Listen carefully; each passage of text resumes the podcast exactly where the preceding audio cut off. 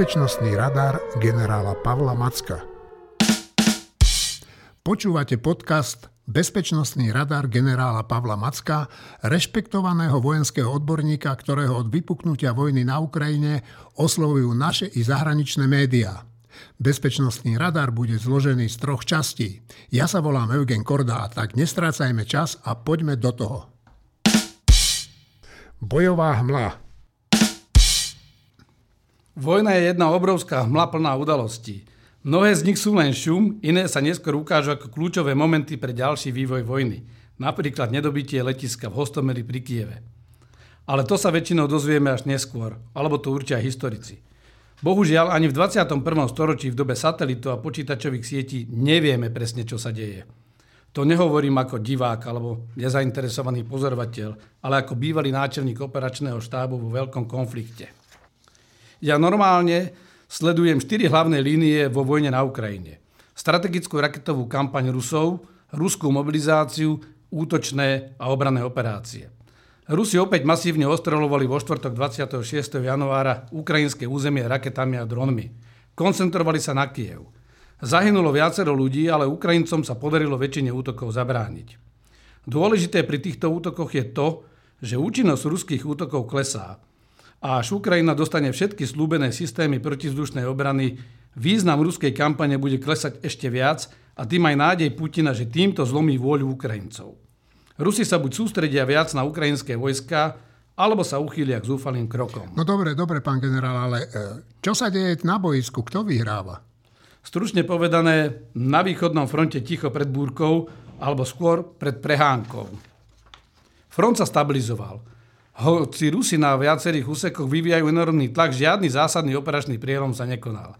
Ovácie z ruského dobytia 11 tisícového mesta Soledar po 9 mesiacoch bojov opadli, postup sa zastavil. 9, Bachmut je skoro... 9 mesiacov ho dobíjali? 9 mesiacov. Bachmut je skoro obklúčený, ale Ukrajinci ho držia. Bitka o Donbass sa začala 18. apríla minulý rok na veľkonočný pondelok. A tí, čo čakali víťazný pochod na májovej prehliadke na Červenom námestí, sa teraz tvária, že to má byť až tento rok. Rusi sa tlačia na úseku Svatové Kremina v oblasti Limanu. Tu je cieľ Rusov jasný. Zabrániť Ukrajincov v prieniku do hĺbky Luhanskej oblasti a naopak vykonať vlastnú ofenzívu smerom do severozápadnej časti Doneckej oblasti a postupne obsadiť Kramatorsk a Slaviansk. Na juhozápad od Donecka Rusi útočia na Vuhledár a okolie – ich cieľom nie je obsadiť celé územie, ale otlačiť Ukrajincov, aby uchránili jedinú železnicu smerujúcu na západ do Záporožia, Chersonu a na Krym. Na Krym totiž vedú len dve logistické trasy. Táto železnica a Kerský most, ak nepočítam lode v Azovskom mori. Na juhu Rusi vykonali pár malých taktických útokov v záporovskej oblasti. Doslova sa natlačili do šedej zóny medzi dvomi líniami dotyku a skúšali ukrajinskú obranu. Vojaci tomu hovoria prieskum bojom. No na tomto prieskume bojuje zvláštne to, že to robia Rusi s pešími jednotkami bez výraznej podpory mechanizovaných a tankových prostriedkov. A prečo? Prečo? No, neviem. Tradične prieskum bojom robila jazda, alebo vysokomobilné úderné jednotky, kavaléria, alebo dnes moderne tanková alebo vzdušná kavaléria, teda bojové vrtulníky. Rusi by teda mohli zautočiť aj v záporovskej oblasti a pokúsiť sa získať aj samotné záporožie a prilahlú e, jadrovú elektráreň ale pokiaľ nemajú zaistenú oblasť okolo Melitopolu, mohli by padnúť do ukrajinskej pasce podobne ako v západnom Chersone. V tomto prípade si myslím, že skôr pôjde o zastierací manéver a v skutočnosti Rusi chcú udrieť niekde inde. No a aby som nezabudol na záver, Valery Gerasimov sa ujal velenia operácie. Zatiaľ najviac zaujal svojim tlakom na zarastených a zanedbaných vojakov. Nie je to síce v jeho neexistujúcej doktríne, ale asi chce upevniť disciplínu. S tou Rusi naozaj majú problém pretože ako hovorí klasik, disciplína a poriadok sú to hlavné, tak je to správne a tak to má byť. Strategické zákulisie. Americké úrady sa začali zaoberať aktivitami niektorých čínskych firiem, ktoré síce nedodávajú priamo bojový materiál, ale predsa len sa ich dodávky e, podielajú na podpore schopnosti Rusov viesť agresiu. Američania informovali o tom čínsku vládu a skúmajú aj to, či o tom vedela. Prezident Zelenský čistí ukrajinské úrady od korupcie. Pochopil, že je to niečo, čo by jemu a Ukrajine mohlo zlomiť krk viac ako ruské tanky a rakety. Jednoducho je to kritické. Ukrajina je závislá na podpore zo zahraničia a akákoľvek korupcia podporuje ruský narratív, prečo útočia na Ukrajinu. Teda tolerovanie tej korupcie. Presne tak, lebo stále počúvame už 10 rokov propagandu, že vlastne oprávnenie Rusov zautočiť na Ukrajinu je aj preto, lebo tam sú fašisti a všetko je to skorumpované. Tu len podotýkam, že Rusko je krajina na sve, jediná krajina na svete, kde 48% všetkého majetku vlastní 1% obyvateľov. Na Slovensku je to napríklad 16%, v Čechách niečo vyše 20%, ale v Rusku je to tak, že 1% vlastní 48%. Turecko aj naďalej strečkuje a teraz sa snaží rozdeliť škandinávské dvojičky Švédsko a Fínsko vstupujúce do NATO. Koncentruje sa na Švédsko a vstup sa naťahuje asi sa uskutoční ratifikácia až po voľbách v Turecku, ktoré budú v máji. No dobre, e, pán generál, ale e, čo bolo najdôležitejšie, to, čo sa stalo minulý týždeň? Dve udalosti. Rokovanie donorov v Ramštajne a ruský informačný debakel. E, v Ramštajne sa uskutočnilo 8. stretnutie kontaktnej skupiny dnes už 50 krajín o pomoci Ukrajine. Dohodli sa na veľkých veciach pre Ukrajinu. Stovkách bojovej techniky, bojových vozidiel, podporných vozidiel, munície, e, raketometov, ale aj e, logistickej podpory materiálu, zásob. Ale nedohodli sa na tom podstatnom, čo Ukrajinci pýtali, a to bolo tanky. Nakoniec sa však aj na tankoch dohodli, lebo koalícia 12 e, krajín dosiahla to, že Nemci vydali nakoniec v priebehu týždňa súhlas na export svojich tankov a zároveň Spojené štáty oznámili, že aj Spojené štáty dodajú 31 tankov Abrams. Dobre, ale, ale Nemci dodajú len nejakých 12 alebo 17 tankov. Bude to stačiť, alebo je to len začiatok niečoho? Ukrajinci dúfali a potrebujú reálne stovky e, tankov. Toto, čo momentálne E, dostanú, tak vydá sotva na dva prápory, je to dosť, dosť 100 kusov a je to všeho chuť z rôznych krajín. E, takže samozrejme tá pomoc je stále viac v tej oblasti morálnej, ale predsa len niekoľko dôležitých záverov k tomu treba povedať. Poprvé, padla ďalšia bariéra o dodávke moderných západných zbraní na Ukrajinu, lebo ak si pamätáme, pred rokom sme uvažovali, že čím dáme vôbec ručné protitankové strely. Rusko najprv reagovalo E, zúrivo, potom bagatelizovalo a nakoniec teraz dúfa, že Ukrajinci nezvládnu logistiku tak rôznorodého počtu techniky. No, no teraz, prepáčte, teraz ten Peskov povedal, že však dodajte tie tanky, všetky zničíme. No on to povedal, takže nakoniec všetky horia rovnako. Má síce pravdu, ale je otázka, že v ako rýchlo a, a v akom časovom období a po akých operáciách. Ale v každom prípade tieto množstva, ako sme už naznačili, nestačia, ale je to dobrý začiatok. Polský generál e, vo výslužbe e, Skřipčak, bývalý veliteľ pozemných síl a môj kamarát to kritizoval, že je to pomalé a neúčinné, že to vlastne naťahuje konflikt. To isté tvrdím aj ja. Ja len dodám, že toto je ako ochutnávka vín. Okúsite veľa, ale nič poriadne. Ak si nedáte pozor, príde hlavy búb. Za pozornosť ale stojí, že zatiaľ, čo sa západní spojenci dohadovali o tom, že či uvoľnia alebo neuvoľnia tanky, tak týždeň predtým Maročania dodali 20 eh, modernizovaných tankov T-72, ktoré dokonca modernizovala česká firma Excalibur. Tu chcem povedať to, že Maročania pomáhajú takisto Ukrajine a to nie sú vôbec na európskom kontinente, sú relatívne v bezpečí za stredozemným morom. To je len na margo tých kritikov, že to je nejaká, nejaký konflikt eh, medzi, alebo zástupný konflikt medzi Ruskom a USA nie. Medzinárodné spoločenstvo 50 krajín sa rozhodlo pomáhať Ukrajine, lebo sú presvedčení, že to je jediná správna cesta. Rusko sa dopustilo obrovského diplomatického fópa. Dnes je 27. január. Je to mimochodom Medzinárodný deň pamäti obetí holokaustu, celosvetový.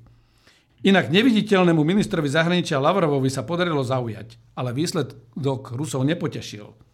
Lavrov totiž prirovnal medzinárodnú pomoc bojujúcej Ukrajine k holokaustu Židov. 18. januára vyhlásil, že tí, čo podporujú Ukrajinu, sa vydali po stopách Napoleona a Hitlera s cieľom ničiť Rusko. Zabudol ale, že to Rusko útočí, nik iný. On dokonca dodal, že vedú vojnu proti našej krajine s rovnakým cieľom, konečné riešenie ruskej otázky. Čím prirovnal obranu proti ruskej agresii k nacistickému konečnému riešeniu židovskej otázky. Tvrdá reakcia prišla okamžite. Ozvali sa Spojené štáty, Európska únia, prezident Macron Izrael.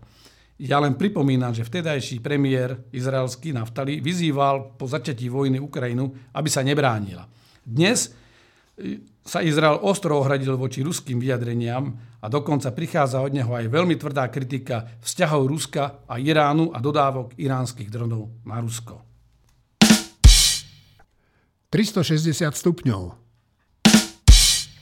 Vo svete sa stále niečo deje. Sú tu rôzne ohniska napätia, jedni zanikajú, druhé vznikajú, preto túto časť sme nazvali 360 stupňový sken radarom okolo sveta.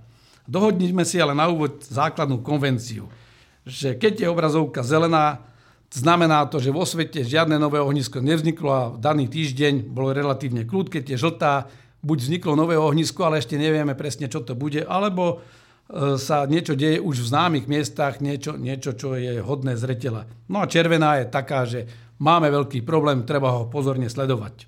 No, dobre, pán generál, ja si myslím, že tú zelenú tam nikdy neuvidíme. Na svete sa vždy niečo deje, ale predsa len, aká je farba je tento týždeň?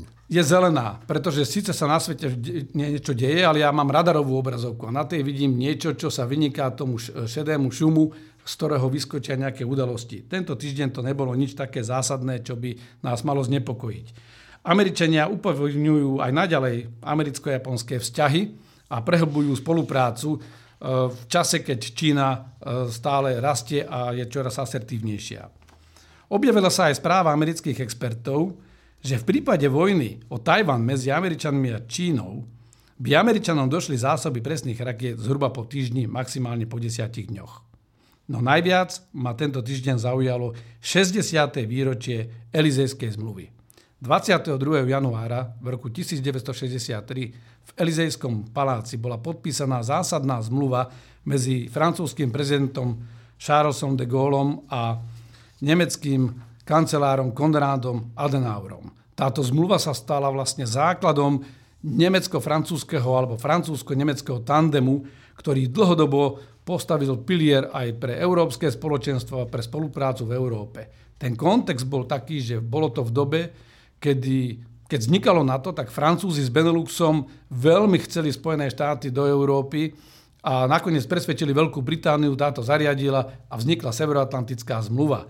No ale potom, ako sa urovnali ako tak vzťahy medzi Francúzmi a Nemcami. Francúzom začalo vadiť e, príliš veľká sila tandemu Spojené štáty, Veľká Británia, hlavne ich výtlak v NATO a preto chceli balansovať. Vznikla táto Elizejská zmluva, ktorá dodnes trvá, oslávili sme 60 rokov, ale je naozaj základom aj úspešnej a prosperujúcej Európskej únii.